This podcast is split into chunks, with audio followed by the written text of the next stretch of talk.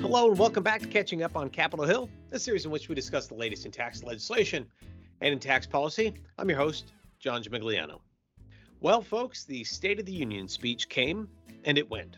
And let's be honest, most of us have pretty low expectations of what we are going to get out of a State of the Union, no matter who is the president. The speeches have become more of a laundry list and a check the box than a compelling call to action. But this year's State of the Union was maybe a little bit different. Of course, the world tuned in to hear what the president would say about the Ukraine situation. And he did start there and spent nearly a third of his time on that topic. But others, including some outside the US, were watching the speech for other reasons. Well, they were wondering what would the president say, if anything, about the Build Back Better Act, and of course, the tax proposals included therein. Would the president continue to push forward on a global agreement on taxes. That is, of course, BEPS 2.0. Well, we got answers to that question, and that's what we're going to discuss today. I'm joined by our friends Jennifer Gray and Tom Stout as we try and read or read between the lines of what the president said in the State of the Union speech. All right, so my first question then is for you, Tom. There was a lot of question about what the president may or may not talk about in the State of the Union this year. He did end up talking about tax. That wasn't a certainty going in. So, question is, were you surprised at all that the president did talk about tax as often and frankly as early as he did? Not too much. It's clear that his theme in the State of the Union, which was tax fairness and basically raising taxes on corporations and the wealthy, that's a theme that generally polls well. So the fact that he raised it in that kind of a general fashion doesn't surprise me at all. And especially because he obviously clearly wants to keep whatever it is now, not the BBBA, but BBA or whatever the new name is. Building a Better America. BABA. Okay. BABA. Okay. we lost a B and picked up an A, I think. Clearly, he wants to keep that alive. So that's part of it. If there was anything surprising about it, or at least very interesting, is that he talked about a couple of specific proposals in his tax plan, in particular the book minimum tax and the global minimum tax, which he connected with an agreement among 134 countries. I mean, obviously, that's the OECD agreement, which probably underscores the significance of that particular set of proposals in his plan. That is a little unusual. To talk about specific tax increases in a State of the Union. That was a little bit surprising to me. Eh, I shouldn't say that I was surprised. Surprised maybe isn't the right word for me. I just going in, it was to me an open question with the urgency of the Ukraine situation that the president may spend the entire speech talking about that. He did. He spent about the first third talking about that, but then he came back to domestic policy. So again, it wasn't completely surprised, but I wouldn't have been shocked had we not gotten a tax at all. All yeah, right. I think there were kind of, kind of two State of the Union addresses. There was the part about the domestic agenda, which was probably the real State of the Union address, and then there was the add-on at the beginning about Ukraine, which he probably hadn't planned on doing originally. Right, as a practical matter, I'm sure the speechwriters had been writing for weeks and weeks on a particular speech, and then of course had to modify it as events in the Ukraine unfolded, and you can sort of see how that happened. They glued the first part on, you know, international affairs on to the more traditional speech. All right, so Jennifer, let's come back to tax then. Let's dig a little deeper here. Tom already told us we did hear about tax. Did we learn anything new though, or was it just a rehash of everything we talked about back in 2021? What was perhaps interesting is paying attention to what he did and did not highlight. Certainly, the child tax credit, as we would expect. He mentioned some issues with energy efficiency, particularly with homes. But, you know, he did not mention anything particular on rates. He indicated that he did want to see increases in taxes for high income folks, but no particulars on that. As you know, that and the corporate rate, both of those are sort of interesting issues and what's going on reportedly with some of the dynamics among the Senate Democrats, whether all of them support rate increases or not. Certainly, our understanding is that they all don't support rate increases. So I thought that was interesting. There was a mention, not by name, but by description of what's going on in the OECD on Pillar Two. So I thought that was of interest as well. Am I reading too much into it that the president did not say, I propose raising the corporate rate to 28? One way to view that is he's saying, well, you know, he didn't provide that level of specificity, but, you know, that's still his proposal. Or do you think we can read into that by saying he's given up on the possibility of raising the corporate rate at this moment in this particular proposal, the Building a Better America, and would come back to it at some future point. What do you think, Jennifer? Am I reading too much into it? I really read it as leaving the issue open. I mean, for what we understand, Senator Sinema apparently has some concerns with raising the rates. It's possible that other members in the Senate want to raise the rate. Uh, probably the majority of the Democrats do. And so I think taking a position on that really probably wasn't in his interest at that point. I mean, that was really the way I read it, was just leaving the issue open. Allow flexibility in the Senate. do you agree, Tom? Did I read too much into that? I think there's a real nod to reality in the State of the Union. I think leaving out the corporate rate discussion might not have been in there anyway. He clearly left that out. What he did do is talked about deficit reduction, which is something that Senator Manchin, who's the key holdout, wants in this. He's also sort of shifted the arguments somewhat for doing his BBA, BABA, or whatever it is, plan to address the inflation concerns by talking about this as a, as a cost reduction measure, either you know, on the front end by actually reducing drug prices. For instance, he talked about prescription drugs, or on the other side, talking about reducing the cost of childcare by subsidies. He's sort of shifting the arguments to recognize that inflation is another key factor in trying to get this done. But overall, to me, it looked like a nod to reality. This is sort of where the negotiations are now. I'm negotiating with Manchin. I can do the international provisions. I can do some other things to tax corporations and tax wealthy individuals, things like the surtax, but recognizing that deficit reduction is going to be part of it as well. Yeah, I'm with you. These speeches are so carefully written that there's always subtext. And I just happen to believe that this was an acknowledgement by not calling it out specifically that they are prepared to move on from a corporate rate increase this year not forever, but at least this year. So now, one thing he did call out specifically was the 15% global minimum tax. You all recall, no doubt, that the president's original proposal was 21%. That's an acknowledgement of the reality in Congress. One other thing to just note is both of you mentioned is that he did say that let's raise taxes on the wealthy. Now, he provided no specifics there, right? He called out other things by name, you know, the global minimum tax, the book minimum tax. He doesn't say a word about that. Do we know what that means? So it's an open question. Obviously, we've got the surtax in the Build Back Better Act. We've got other ways to raise taxes on the wealthy in Build Back Better, but we don't think it's going back to something like, for example, step up a basis at death on capital gains. Do we? Is, do you Wait. think that could be still contemplated? That statement was more a reversion to the usual kind of political statement you make, which is it polls well to say tax the wealthy. It, it doesn't necessarily work well politically to talk about the specifics of how you're going to do that since someone always gets offended and thinks everybody else is wealthy not them.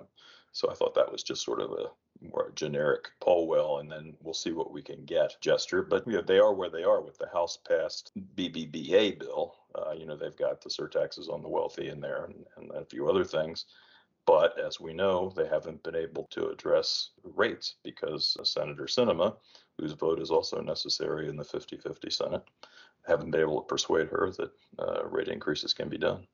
We're going to find out, I suppose, if we do get the Green Book from Treasury with their proposals. Will the Green Book reflect the reality as the Build Back Better Act has shown it to us, or will they revert to last year's aspirational version of the Green Book? And we'll find out then. All right, I want to come back to something else you talked about, Tom. As you said, the president said that we are going to, as I understood it, in the context of passing this piece of legislation, reduce the deficit. So, how did you take that? What does that mean to you when he said that he wanted to use a piece of legislation to reduce the deficit? Clearly, again, Manchin is the one driving that theme. He said that's something that he could get behind. So I think what that means is Manchin was very specific about it recently. He said he wanted a dollar for dollar reduction in the deficit for any spending programs. So if you're going to spend a trillion dollars over 10 years on spending, you've got to reduce the deficit by a trillion dollars over 10 years, which puts a lot of downward pressure on the spending programs and probably some upward pressure on the revenue provisions. Interesting. So, what did it mean to you, Jennifer, when he said we wanted to use this bill for deficit reduction? I took it as being pretty vague. I sit here and actually went through the transcript of the speech prior to us recording this podcast and just seemed rather vague to me. There was backward comparisons of the deficit now versus deficit, you know, under Trump during the COVID crisis. And honestly, it seemed a little vague to me. It seemed to be discussed in context with other decreases like ways to cut prescription drugs and uh, perhaps going after some of the uh, fraud that may have happened under some of the COVID spending plans. I certainly did not take it directly as referring to tax increases, but of course, that doesn't mean it wouldn't. Interesting. I took it. I'll just let you know how I took it. I took it. I thought the most plain reading of what he was saying is that they passed this bill with tax increases in it, that the tax increases, the revenue raised from tax increases would exceed the amount of spending in the bill right? They would raise taxes more than they would spend by some amount, maybe a dollar, maybe a trillion dollars. And that would be what he had in mind in doing, which would enable the administration to get their tax increases that they proposed as part of the Biden plan through, as well as the spending proposals they want, and also making Senator Manchin happy at the same time. Now, I think you would all agree with me. It's been a long time since we've seen anything that looks like that, right? Where we raise more revenue than we spend in a specific piece of legislation.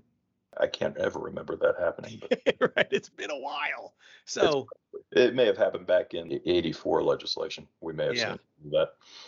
It's been a minute so since we've done that. So and it's an open question. We don't know if anybody would actually support that. You know, you might have a lot of Democrats who are willing to raise taxes, but they're going to want to spend the money that they raise on child tax credit and a number of other things. So if that's really the plan and if this bill actually gets moving, that'll be one of the fascinating things to watch. Okay, Jennifer, back to the speech. Is there anything that we heard from the president that you think changes the trajectory for a tax bill happening this year? Did it make it more likely, less likely, or is it kind of just status quo? Potentially, it raised the profile a bit. Folks are really wondering since they weren't able to get the bill completed by the end of the calendar year. And then, of course, I did not turn around and pick it up immediately in 2022. So I think, if nothing else, perhaps it raised the profile to have the president speaking about it so much during the State of the Union. I think that was the way I took it. I'd agree with that. There have been some that have declared it dead, and clearly what he did by making a deal out of it in the State of the Union is say it ain't dead. It's still something I want to do. It's it's still one of my priorities. He talked about a lot of other priorities in here too, so some risk of getting it lost. But the way he structured it was along the lines of where we think, at least the negotiations may be now with Manchin, which is having that deficit reduction element in addition to limiting somewhat the spending programs and perhaps having to finance them over 10 years instead of some limited period of time. The difficulty they're going to run into in trying to do that is they're then going to have a problem with the other side of the Democratic caucus, which is trying to sell them on, as you suggest, John, drastically reducing some of their priorities on the spending side in order to make the numbers add up. Yep. I think that's right. I think that the president coming back in this venue when he could have easily glossed over it and focused on other things, came back, reiterated to his Democratic colleagues in both the House and the Senate, this is still a priority. Don't give up on this. Means that none of us have thought it was dead. It was just a question of where on the priority list it ranked, and it keeps it on the list somewhere. So, last question for both of you. Jennifer, I'll start with you. What do we think then happens next with BABA? Are we going to get action, a call to arms from the State of the Union where Congress steps in immediately and starts working on it? Or do we think this is going to be a sort of slow simmer over the course of the year? Depends on what you consider over the course of the year. I mean, I don't think we're going to see a bill in the next week, certainly. Will there be efforts made over the next few months? I think absolutely as has always been the case when discussing these bills this year and the end of last year, is that it's an odd dynamic because so much focus is on one or two senators and really what they decide they want or, or, don't want. And so it's really hard to predict. I think more difficult to predict than normal when it comes to these conversations because of that. Tom? I'd agree with that. They've still got a, a little problem with getting the budget done, which they're not quite finished yet. And reading through the State of the Union again, it, clearly what he's made the first priority after they finish the budget is not the BABA, but the Bipartisan Innovation Act, the industrial policy semiconductor R&D bill that appears to have bipartisan support. Parts of it do. So that's his first priority. So it is going to take them a while to get back on the BABA. And in that regard, we haven't seen any direct discussions between the White House and Manchin since before the Christmas break. So they've got a way to go. I think that's right. We've got the Bipartisan Innovation Act seemingly going to be in play here relatively soon. We've got, of course, Judge Jackson confirmation hearings so that she can become Justice Jackson. That's out there, and that's something that's likely to happen over the course of the spring. Wouldn't be surprised to see further congressional action on the situation in Ukraine, and who knows what else. So, somewhere at some point, they're going to have to turn to Baba and find if they're going to act on it with the idea that eventually they're going to run out of time, right? When they leave in August, that's probably the end for them to do this before the election. Do You agree that once they leave in August, the window's probably closed, right? The odds of it happening are, are going to go down. There's one other thing they're going to have to try to deal with now, and that's that they stripped out Biden's COVID testing and treatment plan from the budget for weird reasons. So that's another thing they're going to be coming back to immediately. And you know, I think another issue which we all knew, but I think has been made more in your face recently is with the illness of one of the Democratic senators, the fact that it's a 50 50 Senate and what that means as far as trying to get legislation moved and the potentials for a change in that number and what that can mean. Yeah, that's one of the realities of having a 50 50 Senate. So, well, so what we're all saying is the future is uncertain. Okay, that was hopefully very helpful for everybody to hear us say, but it's simply true. It's a very uncertain, complex time to try and predict the future. That this legislation is still in play and it could still happen this spring. And it's just going to be one of those things we're going to have to continue to monitor. Tom, Jennifer, thanks so much for joining us this week. To wrap up, I just have a question for you. Did you watch the State of the Union? I ask because it's hard for us here in Washington to know how big of a deal it is out there beyond the Beltway. Believe it or not, here in DC, there are State of the Union watch parties with hors d'oeuvres and cocktails. Yeah, really. Probably much like the rest of the world does for things like the Oscars. But I get the feeling that maybe most normal people find better things to do at 9 p.m. on a weeknight. Maybe catching a few minutes to the speech here or there, or waiting for the morning news to figure out what they missed. And that's not really an indictment of President Biden or President Trump or President Obama or Bush and so on. It's really, if anything, more of an indictment of the format of the State of the Union itself, or at least what it has become. These speeches are really pretty formulaic, tipping the hat to the interest group or that interest group one by one. They include poll tested phrases that are designed to be a catchy soundbite in the next news cycle.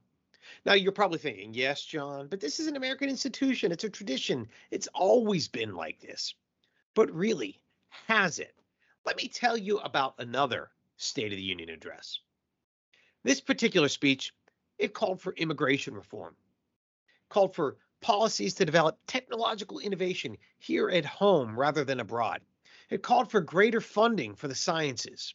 The speech made an appeal for controlling the country's borders, for greater safety of U.S. citizens. And finally, the speech made an appeal to Congress, an appeal to cooperate with the president on policy priorities. That State of the Union said all that, yet it came in at just a bit more than a thousand words, about two and a half pages long. So, what president gave this speech? Well, it was George Washington, of course. And it just goes to show, looking at those topics, the more things change, the more they stay the same. But maybe we should adopt the precedent that sometimes less is more. With that, thanks again for tuning in to Catching Up on Capitol Hill. Please don't forget to submit your questions, your comments, and your suggestions to our inbox. Take care, and I do hope to see you soon.